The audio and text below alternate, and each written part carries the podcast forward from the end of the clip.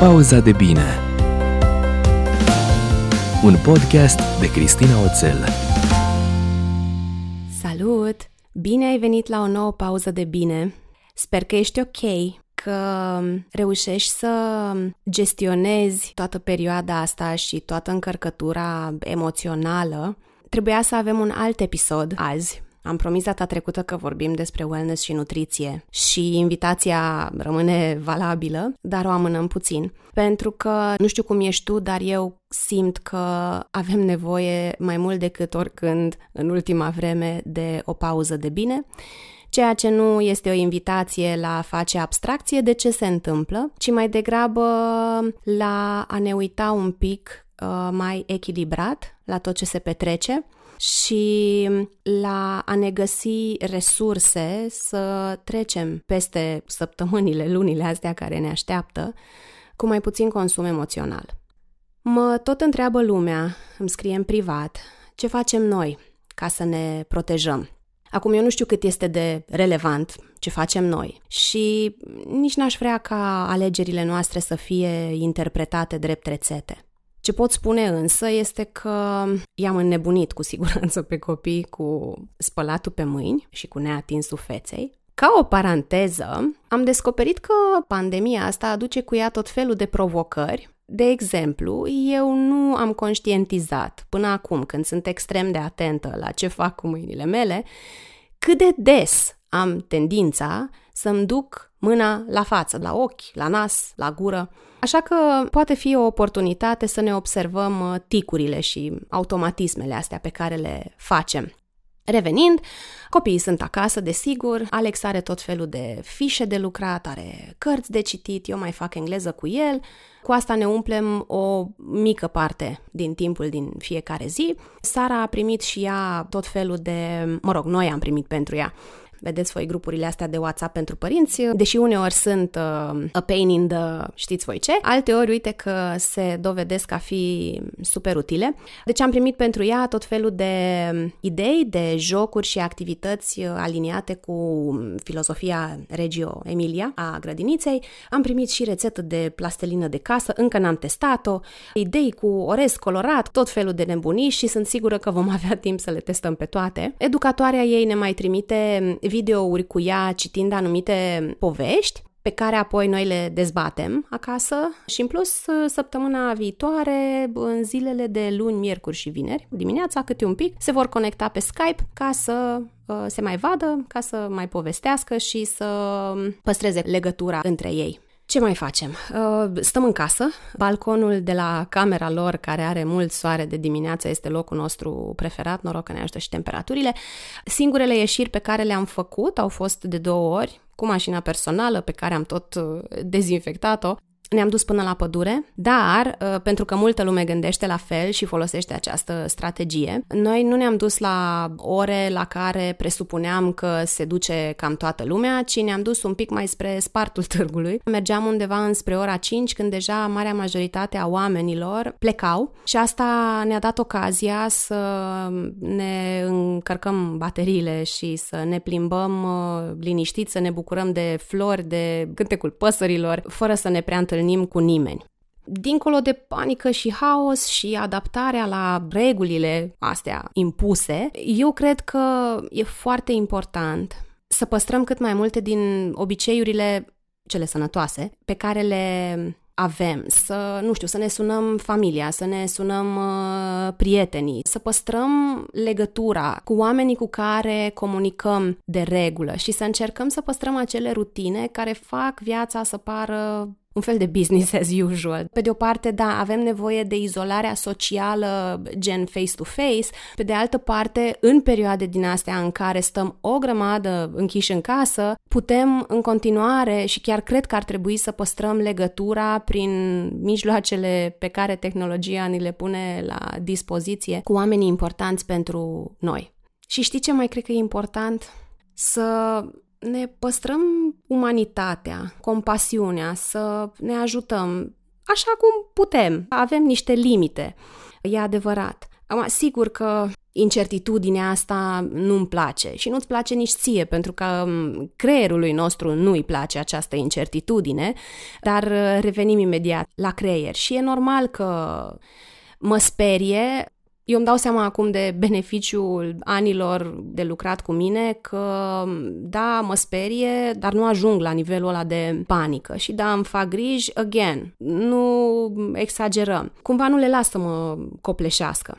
La ce mă ajută până la urmă să mă plâng că probabil că va trebui să ne anulăm o mini-vacanță pe care o așteptam, oh my god, ce o mai așteptam. La ce mă ajută să mă plâng că îi am pe copii acasă și că nu pot lucra. Nu mă ajută la nimic.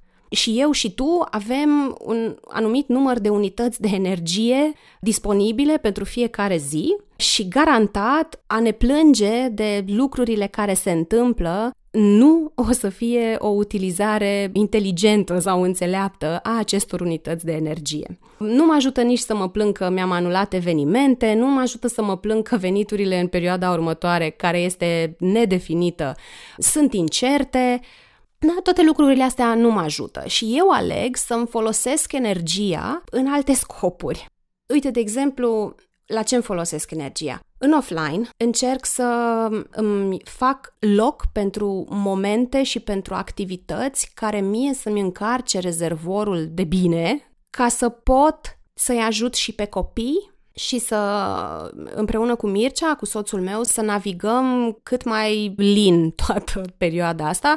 Eu nu știu cum e la tine acasă, la mine când suntem toți patru, între nu știu câți pereți avem, să zicem, da, între patru pereți închiși în casă, după câteva zile ajungem să ne călcăm pe coadă, frate, că, na, de ieșit unde să ieși, unde să te izolezi, că mai ales pentru părinți, când te-ai ascuns undeva, în secunda următoare, copiii au venit, te-au găsit și aia e. Iar în online încerc să rămân vocea aia a rațiunii și a echilibrului și a calmului despre care tot îmi spun cei care mă citesc și clienții cu care lucrez.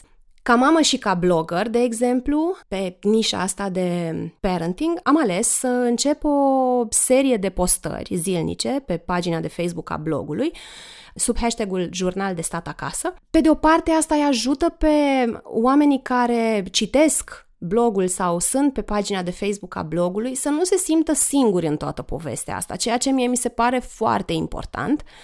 Iar pe de altă parte, încerc cumva să le aduc un pic de inspirație din ce facem noi, ce ar putea să mai încerce.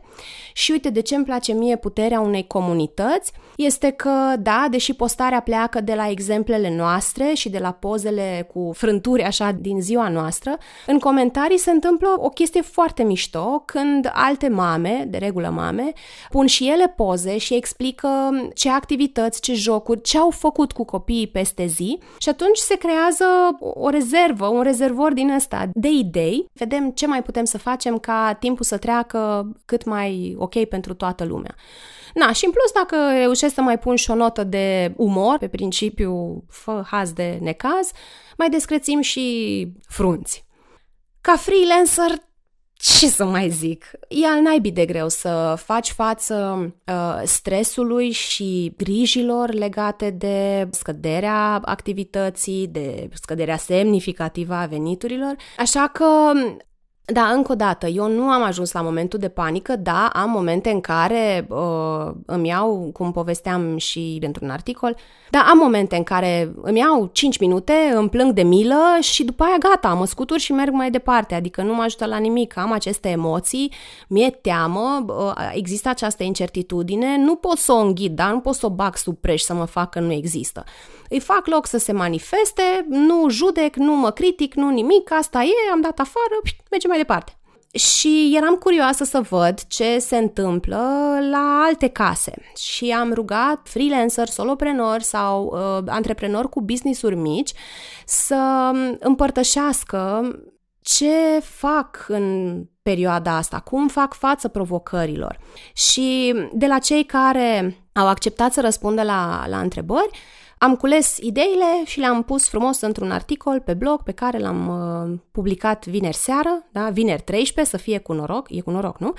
În ideea de, tot așa, de a, de a-l arăta celorlalți freelancer, soloprenori, antreprenori, că suntem și noi aici, nu ești singur, cumva o să trecem și de asta, că nu ne-am apucat de freelancing, soloprenoriat sau de antreprenoriat ca să ne dăm bătuți la poate prima provocare mare pe care o avem de când lucrăm pe cont propriu. În rest, personal, eu am ales să profit de perioada asta ca să învăț, să mai umblu la strategia din acest an și, sincer, să mă ocup de tot felul de lucruri care nu aveau o prioritate ridicată, adică în tot timpul aveam alte lucruri mai importante și sau mai urgente de făcut pe site-ul Soul Bloom, de exemplu, în comunitatea de acolo și, uite, mi-a apărut acest buzunar de timp, ca să zic așa, și mă ocup de lucrurile astea mai mărunte care altfel nu prea își găseau locul. Ca și coach, e clar, mi-am mutat toate ședințele de coaching cu clienții online. Eu oricum făceam coaching și online înainte. Sigur, e o provocare că și eu și de multe ori și clienții mei au copii acasă Însă ne-am demonstrat de mai multe ori că atunci când vrem să ne vedem și e nevoie de coaching, facem să se întâmple. Uh, și ca trainer m-am, uh, m-am adaptat, am anulat workshopurile face-to-face, am amânat lansarea programului online de live design, că na, deși e un program online, nu este momentul acum și nu este doar despre lansarea unui uh, astfel de produs, nu este doar despre a genera venituri, Trebuie să te gândești că oamenii cărora li se adresează produsele și serviciile tale în perioada asta au un pic alte preocupări decât uh, ce gândeai tu în momentul în care ai creionat toată ideea proiectului respectiv. Și m-am mobilizat să înregistrez acest episod de podcast în care te invit să descoperi 10 lucruri pe care le poți face începând de azi se termină podcastul, poți să te apuci de treabă, ca să treci mai bine peste provocările acestei perioade, să înțelegi ce se întâmplă în creierul tău, să îți gestionezi mai bine energia și emoțiile. Un lucru e cert, nu putem să controlăm circumstanțele, însă putem alege să răspundem la ce se întâmplă în loc să reacționăm. Nu ne ajută la nimic să ne dăm rotunzi, să luăm lumea peste picior, să râdem de oameni pentru deciziile pe care le iau și care în foarte mare parte nu sunt decizii raționale și o să povestim despre asta imediat. Nu ne ajută să ne revoltăm la adresa regulilor impuse de autorități. Toate lucrurile astea, cum am spus mai devreme, nu fac altceva decât să ne consume aiurea energia și să ne facă foarte mult rău. Panica este ceea ce trăim mult peste limita aia de stres uh, ok, da? care te mobilizează, care te pune în mișcare și te face să te apuci de treabă și să creezi anumite rezultate. Unul la mână. Când ne panicăm, nu putem fi raționali. Și când spun că nu putem, e anatomic imposibil să fii și panicat și rațional în același timp. Revin. Doi la mână. Când ne panicăm, ne supunem la stres ridicat, pe perioade lungi și asta se traduce prin a ne pune sistemul imunitar pe stand-by, pentru că în încercarea de a ne asigura supraviețuirea, și revin imediat cu detalii, practic toate sistemele noastre care nu sunt de importanță majoră pe termen scurt, sunt puse pe hold. De ce? Pentru că de acolo ne luăm energie pentru răspunsul nostru de supraviețuire, acel flight or fight. Și în afară de sistemul imunitar pe care ni-l slăbim noi, stresându-ne și panicându-ne, poate ai observat că ai tendința în perioada asta să mănânci mai mult, mai aiurea, mai haotic sau din potrivă simți că stă mâncarea în gât, da? N-ai poftă de mâncare. Și asta are legătură tot cu această punere pe stand-by a sistemelor care pe termen scurt pot fi puse pe stand-by, sistemul digestiv fiind și el unul dintre aceste sisteme. Și trei la mână, emoțiile sunt contagioase. So, dacă ne panicăm, ce semănăm? Panică! And we don't need more panică. Avem nevoie de mai mult calm și de mai multă înțelepciune. Pentru că marea majoritate a gândurilor noastre, care pot ajunge și la 50 de mii într-o zi, nu sunt conștiente. Aceste gânduri vor da naștere la niște emoții care emoții ne vor face să facem niște acțiuni, da? să luăm niște măsuri, să acționăm într-un fel sau altul și asta, evident, va crea niște rezultate. Circumstanțele sunt cum sunt, corect? Și atunci cred că e util ca înainte să ajungem la zona de gânduri și de emoții să povestim puțin despre ce se întâmplă în creierul nostru. Ne ajută să simplificăm conversația asta despre creier dacă ne-l imaginăm ca având trei structuri separate. Avem odată creierul reptilian, creierul primar. Îl avem în comun cu reptilele și are o vechime de niște sute de milioane de ani. Tot sute de milioane de ani vechime are și următoarea structură, creierul emoțional, sistemul limbic. Și acum, undeva între 150 de mii, poate 200 de mii de ani, apare neocortexul, partea asta a creierului de la exterior, pufoșenia, cum îi spun eu uneori, care ne face pe noi, oamenii, să fim speciali față de alte mamifere. Neocortexul nostru este cel mai dezvoltat și el ne dă acces la niște abilități fantastice, de la a fi raționali, a fi creativi, a avea imaginație, a face tot felul de comparații, a pune în balanță, a folosi cuvinte, a călători cumva în timp, putem să ne gândim la trecut, mai mult putem să ne uităm în viitor, putem să facem strategii, putem să ne gândim la gândirea noastră, deci putem să facem o grămadă de chestii sofisticate, but there's a catch. Putem să facem toate lucrurile astea dacă celelalte două structuri sunt liniștite, dacă nu avem amenințări. Pentru că rolul numărul 1 al creierului nostru nu este învățarea, așa cum îmi spun deseori participanții la workshopul de emotional fitness sau la convingeri limitative când mai vorbim despre lucrurile astea, ci este supraviețuirea noastră. Ăsta este rolul principal pe care creierul nostru îl are. Apoi vine homeostaza. Ce înseamnă asta? Înseamnă că noi vrem să păstrăm lucrurile așa cum sunt, să fie previzibile. Asta, pe de o parte, mă ajută pe mine să îmi cresc șansele de supraviețuire dacă nu mă expun la lucruri noi și, pe de altă parte, mă ajută să economisesc cumva, dacă pot să zic așa, da, uh, energie pentru că, vorbeam un pic mai devreme, eu am nevoie să stochez energia asta multă pentru atunci când voi avea nevoie să declanșez mecanismul de supraviețuire, acel fight or flight. Acum, ca să simplificăm și mai mult conversația, la Emotional Fitness, la workshop, ne folosim de o metaforă pe care Jonathan Hyde a propus-o și anume, ca să nu vorbim aici despre creier reptilian și sistem limbic și neocortex, da, să fie așa, mai pe înțelesul nostru. Deci ne folosim de metaforă. Ce metaforă? El asociază practic primele două structuri despre care noi vorbeam, creierul primar sau reptilian și creierul emoțional sau sistemul limbic, le ia împreună și le spune elefant. Iar neocortexului îi spune călăreț. Pentru că dacă e să ne uităm, raportul de, de putere și de experiență până la urmă, cam asta e. Vă imaginați un elefant de niște tone și un amăr de călăreț, care stă și el acolo pe elefant. Chestia mișto e că ăștia doi fac echipă foarte, foarte faină împreună. Elefantul îl lasă pe călăreț să-și folosească toate super abilitățile despre care vorbeam mai devreme, cu condiția ca el să fie liniștit, să nu existe pericole, să nu existe nimic care să supere elefantul. Ce se întâmplă în momentul în care uh, elefantul nostru se sperie este că vi-l și imaginați că se ridică pe două picioare și ce se întâmplă cu călărețul? O să cadă. Sau, mă rog, stă atârnat, oricum, nu prea este in charge. Rămâne în control elefantul.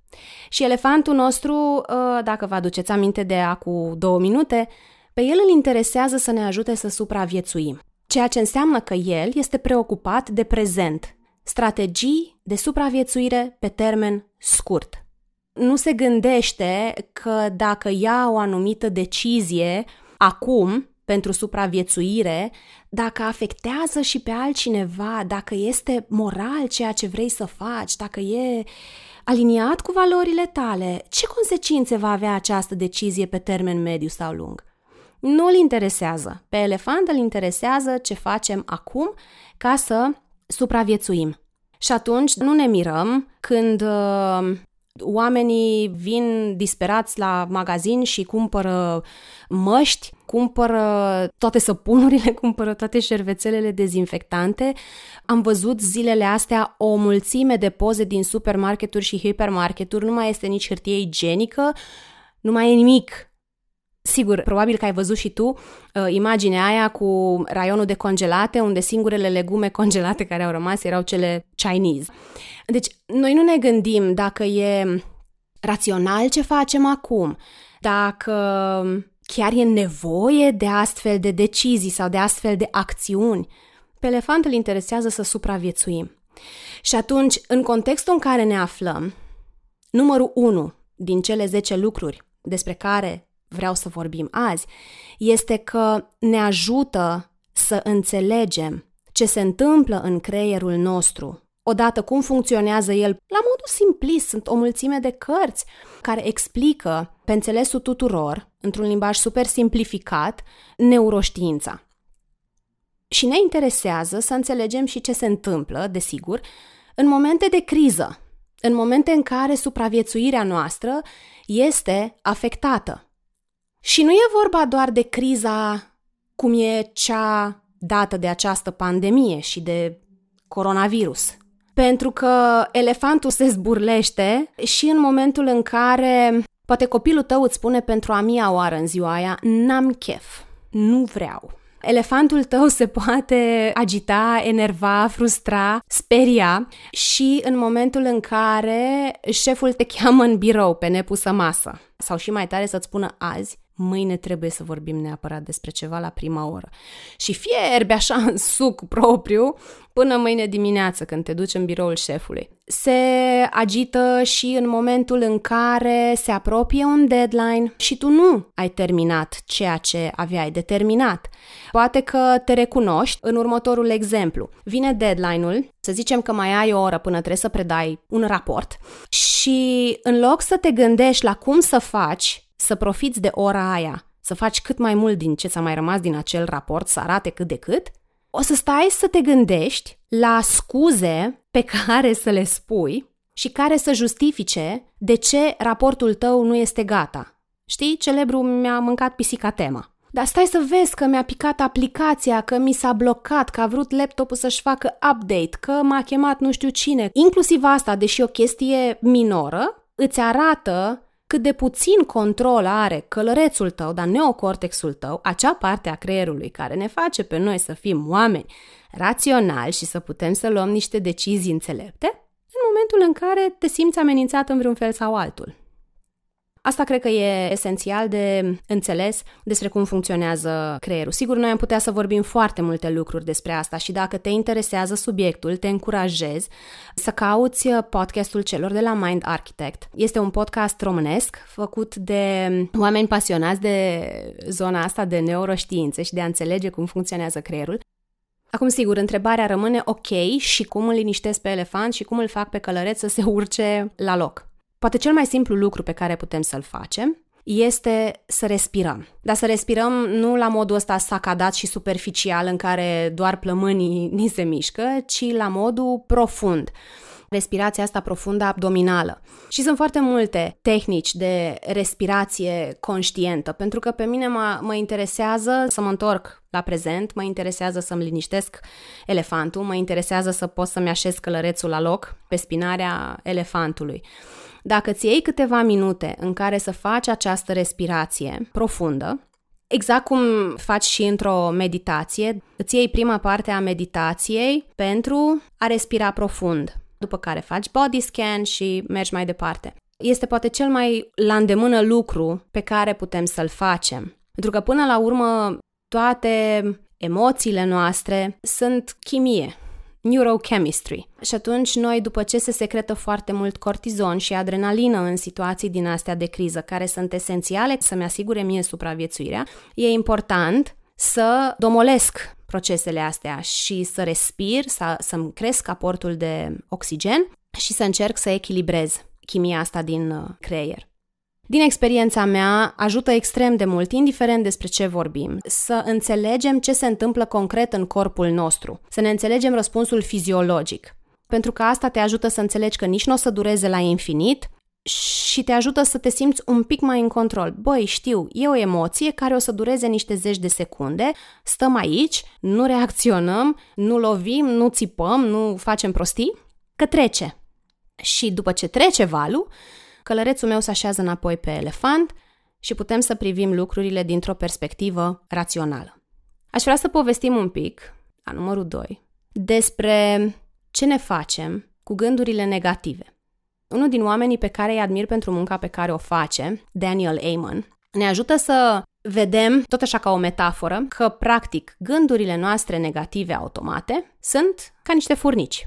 Automatic Negative Thoughts, ANTS, e un acronim. Și îți imaginezi că în mintea ta ai o grămadă de furnici. Sigur, nu este o imagine foarte plăcută, dar cred că ne ajută să ținem minte acest acronim. Ce facem cu aceste gânduri negative?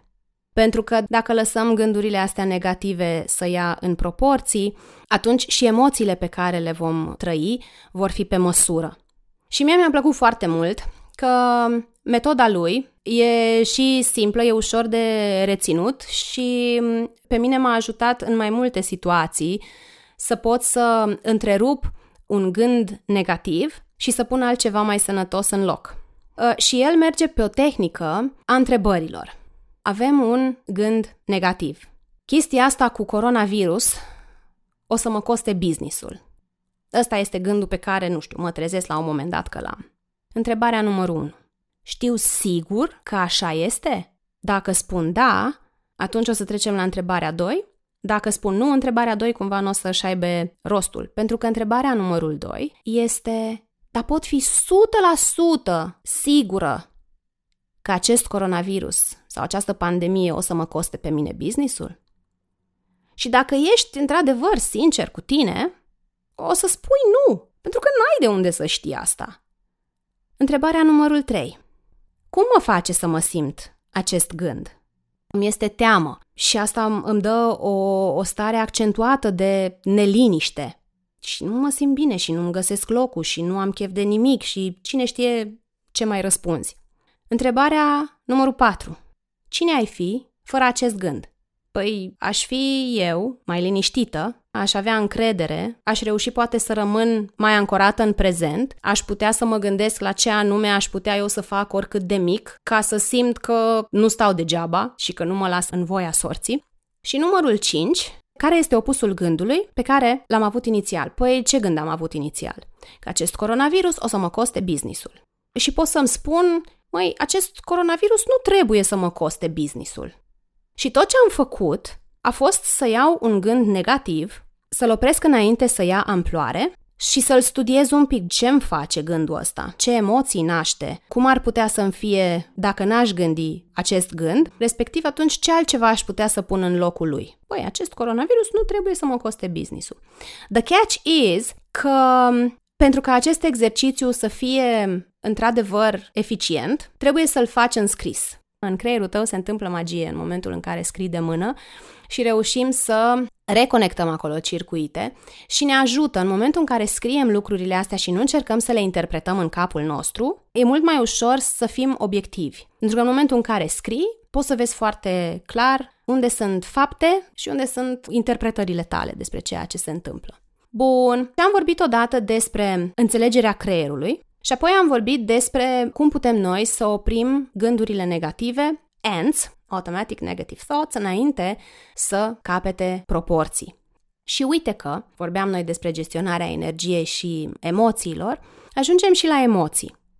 Și eu spuneam un pic mai devreme că emoțiile sunt contagioase uh, și dacă nu mă crezi, te invit să stai lângă cineva care este vesel, petrece câteva minute acolo cu el și vezi ce se întâmplă sau stai lângă cineva care este trist sau panicat, că tot se potrivește aici în context, și vezi încă o dată ce se întâmplă. Aud deseori povestea asta cu emoții negative și tot deseori spun că eu nu sunt de acord cu ea, pentru că, din punct de vedere al utilităților, emoțiile noastre toate au un rost. Ele toate vin să-ți tragă un semnal de alarmă, vin să-ți transmită un mesaj a, dacă judecăm din perspectiva a cum ne fac aceste emoții să ne simțim, da, într-adevăr, putem să înțelegem că există emoții pozitive în sensul că ne fac să ne simțim bine și există emoții negative în sensul că ne fac să ne simțim mai puțin bine. Poate ți s-a întâmplat și ție. În studenție auzeam foarte des povestea asta înainte de examen. Am emoții. E minunat că ai emoții. Obiectivul de a nu avea emoții, așa cum le spune Susan David în cartea ei cu Emotional Agility, e ca și cum ai avea dead people's goals. Nu există să nu ai emoții. Este minunat că ai emoții. Problema e că a avea emoții este o chestie super generală. Spune emoției pe nume. Ăsta este un lucru care oamenilor le vine deseori greu. Ce, ce mă stresează, ce mă frustrează. Ia zim ce este. Dacă te gândești ce se ascunde în spatele frustrării. Păi, uh, nu știu, mă simt neajutorat. Ok, și dacă sapi mai jos de atât? Păi, uh, mi-este teamă că nu știu dacă o să reușesc să ajung la rezultatul pe care mi l-am propus sau la care trebuie să ajung. Păi e una să spui că ți-e teamă și alta să spui că te frustrează. Și așa că e, e foarte important să ne luăm timpul, să înțelegem ce emoție simțim, să-i punem eticheta pentru că doar așa putem să o gestionăm în mod autentic. Da, mi-e teamă că nu știu când și cum se va termina povestea asta cu virusul. Mi-e teamă. Și ok să-mi fie teamă și pot să stau cu emoția asta, să-i las spațiu să fie, să se consume, după care să mă mobilizez și să văd, ok, care este cel mai mic lucru pe care aș putea să-l fac acum, cea mai mică acțiune pe care eu pot să o fac acum, ca să simt că fac un progres, că mă mut din starea asta în alta, că nu mă mai simt așa blocată, că nu mă mai simt așa speriată. Care e un lucru pe care eu pot să-l fac, care depinde de mine. Nu știu când se va termina perioada asta de izolare, nu știu când o să ne declarăm coronavirus free, nu știu. Dar ce e în controlul meu sunt acțiunile pe care pot eu să le fac. Și întotdeauna există ceva ce pot să fac. Două lucruri mai aveau să spun pe zona asta de emoții, în afară de etichetarea corectă și crearea acestui spațiu pentru emoție să fie. Băi, e ok să te simți trist, e ok să fii furios, da? exact cum le spunem copiilor. Toate emoțiile sunt ok și nu punem limită pe ele, limita o punem pe comportament. Deci, în afară de povestea asta cu etichetarea și cu a lăsa spațiu emoției să fie, două lucruri mai vreau să punctez. Emoția băgată sub preș, reprimată, nu dispare. Ea o să răbufnească la următoarea ocazie și un lucru care pe mine m-a ajutat de mai multe ori și pe care îl recomand, emotion follows motion. Ceea ce înseamnă că, după ce am etichetat-o, am simțit-o, pentru că emoția în sine este un micromoment și după ce emoția da valul trece, rămâi cu acea dispoziție emoțională, rămâi cu acel mood. Și moodul ăsta tu poți să ți-l schimbi, mișcându-ți corpul.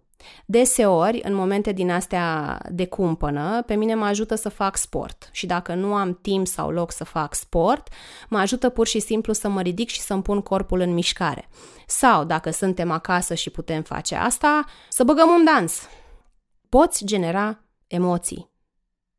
Bun, am vorbit despre creier, am vorbit despre ce se întâmplă în mintea noastră cu gândurile negative și ce facem cu ele când vin. Am vorbit un pic despre emoții. Sigur, despre oricare din subiectele astea putem să vorbim o zi întreagă. Nu este cazul acum. Numărul 4, care mi se pare mie esențial și ajută călărețul și elefantul să se înțeleagă mai bine, da? crește capacitatea călărețului de a reîncăleca mai repede elefantul data viitoare când mai cade, este să avem grijă de corpul nostru. Somn. Somn, frate. În momentul în care eu înregistrez acest podcast, sunt ușor uh, privată de somn, pentru că eu și Mircea am fost uh, răciți și fie ne-am uh, am adormit greu din cauza nasului înfundat, fie m-am trezit cu dureri de cap de la uh, sinusuri, ba într-o noapte a plâns Sara și m-am trezit. Și uite, eu acum, de exemplu, sunt într-un proces de a mă întoarce la, la, numărul ore, la un număr sănătos de ore de, de somn. Așadar, somnul. Știu că poate pare o banalitate, și uh, știu sigur din experiență proprie că am avut mulți ani în care am fost mai vitează și am zis, ah, sleep? Who needs sleep? Uh, între timp m-am răzgândit, am înțeles cât e de important și am văzut cât de diferit funcționez eu a doua zi după un somn sănătos, adică în grafic. Uh, extrem de importantă mi se pare și mișcarea în fiecare zi, cu atât mai mult cu cât acum stând în casă nu avem mersul pe jos, dar putem să facem o formă de mișcare acasă, de la dans așa cum simțim, la alergat prin casă cu copiii, la yoga sau pilates sau ce altceva mai practicați în mod obișnuit la sală și puteți să replicați cât de cât acasă. Există tot felul de aplicații, există filme pe YouTube, există o grămadă de resurse. Și nu în ultimul rând mâncarea. Mâncare cât mai sănătoasă. Numărul 5. Și aici, apropo de gestionarea timpului, gestionarea energiei, mi se pare foarte important și poate cu atât mai mult în perioade de criză să ne gândim la timpul nostru nu ca la unități de o zi, ci la nivel de săptămână. Acolo unde trebuie să facem work from home sau suntem freelanceri sau antreprenori și sunt și copii în poză, doi parteneri Mie mi se pare esențial să ne punem calendarele cumva de acord. Când ai tu un, un conf call, da? când ai conferință, când ai tu ședință de coaching, cine cum ne împărțim să stăm cu copii. Ok, trebuie să mergem la cumpărături, poate trebuie să ajungi la un medic, că așa e. Ai o programare și nu poți să o anulezi. Mie mi se pare mult mai simplu de jonglat cu timpul, în special când avem astfel de limitări, dacă ne uităm la timp la nivel de săptămână, planificare săptămânală versus planificare planificare la nivel de zi și acolo unde, cum spuneam mai devreme, există copii și avem doi parteneri, e bine să ne punem de acord și să ne punem calendarele unul lângă altul și uite, asta e nevoia mea săptămâna asta, asta e nevoia mea săptămâna asta. Uite, de exemplu, acum m-am închis în dormitor, am închis două uși între mine și Mircea și copii, ei se joacă, le-am explicat că am nevoie de timpul ăsta și nu e negociabil. Numărul 6. Nu te mai lupta cu ce este. Ți-aduce aminte, am vorbit despre unitățile alea de energie. Astea sunt circumstanțele, nu putem să le schimbăm. Tot ce putem să facem este felul în care răspundem la aceste circumstanțe. Mindfulness, multe momente de mindfulness pe zi. Mindfulness înseamnă să fii prezent aici în ceea ce faci cu trup și suflet, în momentul în care deja îți faci griji sau te trezești că ești triste, e clar că mintea ta a plecat. Tu ai rămas în prezent, mintea ta deja e hai-hui. Există un studiu despre care am și povestit la un moment dat într-un articol pe blog, că în 40% sau 47% din timpul în care suntem treji, noi nu suntem prezenți, mindful. Când te speli pe dinți, spală-te pe dinți, fii acolo. Când faci duș, fii acolo. Când mănânci, fii acolo cu mâncarea din farfuria ta. Când ești cu cafeaua, băi, gustă cafeaua aia, bucură-te de tot ce ți aduce cafeaua aia sau ceaiul sau ce bei. Deci cât mai multe momente de mindfulness. Numărul 7. Recunoștință. Da, știu că poate părea un termen deja răs utilizat. Nu există cuvinte în care eu să transpun puterea unui exercițiu de recunoștință. Dacă mă citești sau dacă nu, dar poți să dai search pe blog pe cristinaoțel.ro, am povestit în repetate rânduri cum am început acest exercițiu de recunoștință prima, prima dată, 100 de zile, mi-a plăcut atât de mult că am ajuns la 200 și ceva de zile până am uh, decis să mă opresc din a scrie în fiecare seară motivele de recunoștință pentru ziua respectivă. Între timp creasem un grup de Facebook, Părinte Conștient, și acolo suntem la a treia tură de 100 de zile în care facem exercițiul ăsta împreună și mi se pare absolut senzațional. Am luat această decizie de a-l începe acum, în perioada asta, pentru că am simțit că este nevoie de orice fel de resurse pozitive putem mobiliza și este fantastic ce se întâmplă și foarte multă lume zice exercițiul ăsta schimbă vieți. Nu exercițiul schimbă vieți, ci obiceiul pe care noi ni-l facem de a căuta în mod conștient în fiecare zi motive de recunoștință și exercițiul este cu atât mai important cu cât te ajută să găsești, că într-o zi bună e foarte simplu să găsești 10-20 de motive de recunoștință. Puterea lui adevărată, mie mi se pare că se vede exact în astfel de perioade, când la prima strigare ai zice, n-am mă pentru ce să fiu recunoscător. Dacă ți-ai deschis ochii în dimineața asta și ai mâini și picioare și creier și tot organismul, tot corpul funcțional, deja ai un lucru pentru care să fii recunoscător. Dacă ești sănătos, poți să fii recunoscător pentru timpul pe care îl petreci acasă, pentru somn, pentru ce ai citit, pentru ce ai mâncat pentru faptul că ai făcut pe cineva să zâmbească sau cineva te-a făcut să zâmbești. Sunt o mulțime de motive de recunoștință și putem să ne ajutăm creierul să învețe să le vadă. Numărul 8. Caută pozitivul în toată nebunia asta cu coronavirusul. Există o mulțime de oportunități și nu vorbesc acum doar business-wise, deși și acolo există. Gândește-te că Nu mai trebuie să te trezești la 7 ca să ajungi la 9 la muncă. Faci uh, work from home înseamnă că poți să dormi până la 8 jumate, câștigi o oră jumate de somn. Gândește-te că poți să petreci timp cu copiii tăi. Gândește-te că poți să faci o mulțime de lucruri pe care nu ai fi apucat altfel să le faci. Eu în zilele astea am văzut o mulțime de femei scriind pe Facebook Oh my God, mi-am făcut curat în dulapuri, am spălat hainele de iarnă, le-am schimbat cu alea de primăvară și așa mai departe. Și nu e de râs. Sunt lucruri pe care altfel poate n-ai fi reușit să le faci și acum, uite, ai oportunitatea perfectă și timpul necesar ca să te ocupi de ele. 9. Selectează oamenii cu care interacționezi, și online și offline. Dacă ai uh, rude sau prieteni care sunt cu panica la maxim, sigur poți încerca în primă fază să îi ajut să se liniștească. Nu știu dacă vei reuși, dar dacă îți face rău contactul cu ei, poți să te distanțezi un pic.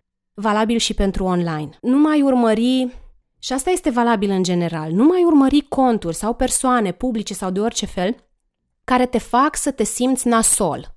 Urmărește, dacă acum vorbim strict de coronavirus, pentru că eu nu sunt anti-informare. Informarea este extrem de importantă pentru că elefantul nostru are nevoie de date, are nevoie de să, să știe că suntem ok acum, da? că nu e cazul să se isterizeze, dar sunt pro găsit surse în care poți să ai încredere, surse oficiale, informații corecte pentru că circulă o mulțime de informații incorrecte, alarmiste, toată lumea dă share la toate prostiile, iartă-mă că le zic așa, dar unele sunt chiar prostii, primim mesaje audio pe WhatsApp, primim tot felul de statistici, tot felul de sfaturi. Dacă sfatul ăla nu vine dintr-un loc avizat, dă skip.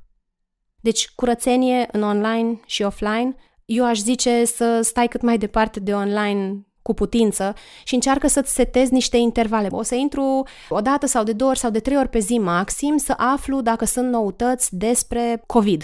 Da, nu există, bun, am închis, mă duc înapoi la copii sau la viața mea.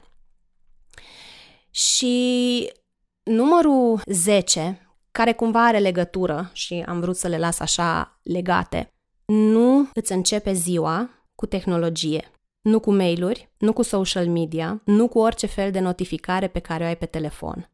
Este un lucru despre care am vorbit foarte des, am vorbit uh, cu siguranță pe blog, posibil să mai fi vorbit despre asta și uh, în podcasturi, în prima oră de la trezire suntem așa într-o fază semi-hipnotică, starea aia între somn și veche. Bă, ești treaz, dar hmm, parcă dacă te-ai pune înapoi în pat aia dormi imediat. Și în starea aia suntem extrem de suggestible. Se lipește orice imediat de noi. Dacă noi acum deschidem dimineață orice fel de uh, social media, canale de știri și așa mai departe, ce fel de știri crezi că o să vezi? Despre coronavirus și gândește-te cam cât de bombastice sunt uneori titlurile, că după aia stai și citești articolul și nu regăsești nimic din titlu în articol. Nu-ți începe ziua cu nasul în telefon. A, ok, îți sună alarma, minunat, oprește-o și ia mâna de pe telefon, lasă-l acolo, lasă-l pe silent. Îți promit că mailurile te așteaptă acolo și peste o oră, notificările te vor aștepta acolo și peste o oră și ia-ți timpul ăsta de dimineață ori ca să te reglezi pe tine, să faci ceva uh, sănătos pentru tine, da? Ia-ți un mic dejun în tihnă sau citește ceva sau fă journaling dacă e un obicei pe care l-ai. Meditează, fă mișcare, fă orice, dar fă ceva sănătos. Și după aia când ți-ai făcut rutina de dimineață și ai avut grijă de tine, ok, îți începi ziua de lucru sau pur și simplu vrei să te informezi cu privire la ce se mai întâmplă, do it. Dar nu-ți începe ziua cu asta. Doamne, cât am vorbit! Practic, azi am făcut un fel de workshop uh, via podcast. Cam astea sunt gândurile mele în perioada asta de pandemie. Sper că ți-a fost de folos. Dacă te-a ajutat, dacă ai găsit ceva util în episodul ăsta, te rog eu mult, dă-l mai departe oamenilor importanți din viața ta. Hai să încercăm să aducem un pic de echilibru și un pic de informare despre tot ce se întâmplă în creierul nostru, despre emoțiile noastre, despre cum putem să ne gestionăm aceste emoții și energia în această perioadă. Știi desigur că dacă dai share și îmi dai tag, îți răspund în social media. Ai grijă de mintea ta, ai grijă de corpul tău, ai grijă de sănătatea ta, ai grijă de uh, oamenii care îți sunt dragi. Fii responsabil și prezent conștient uh, ca să poți răspunde în loc să reacționezi, să ne auzim sănătoși și până atunci să-ți fie bine. Pa! Pauza de bine Un podcast de Cristina Oțel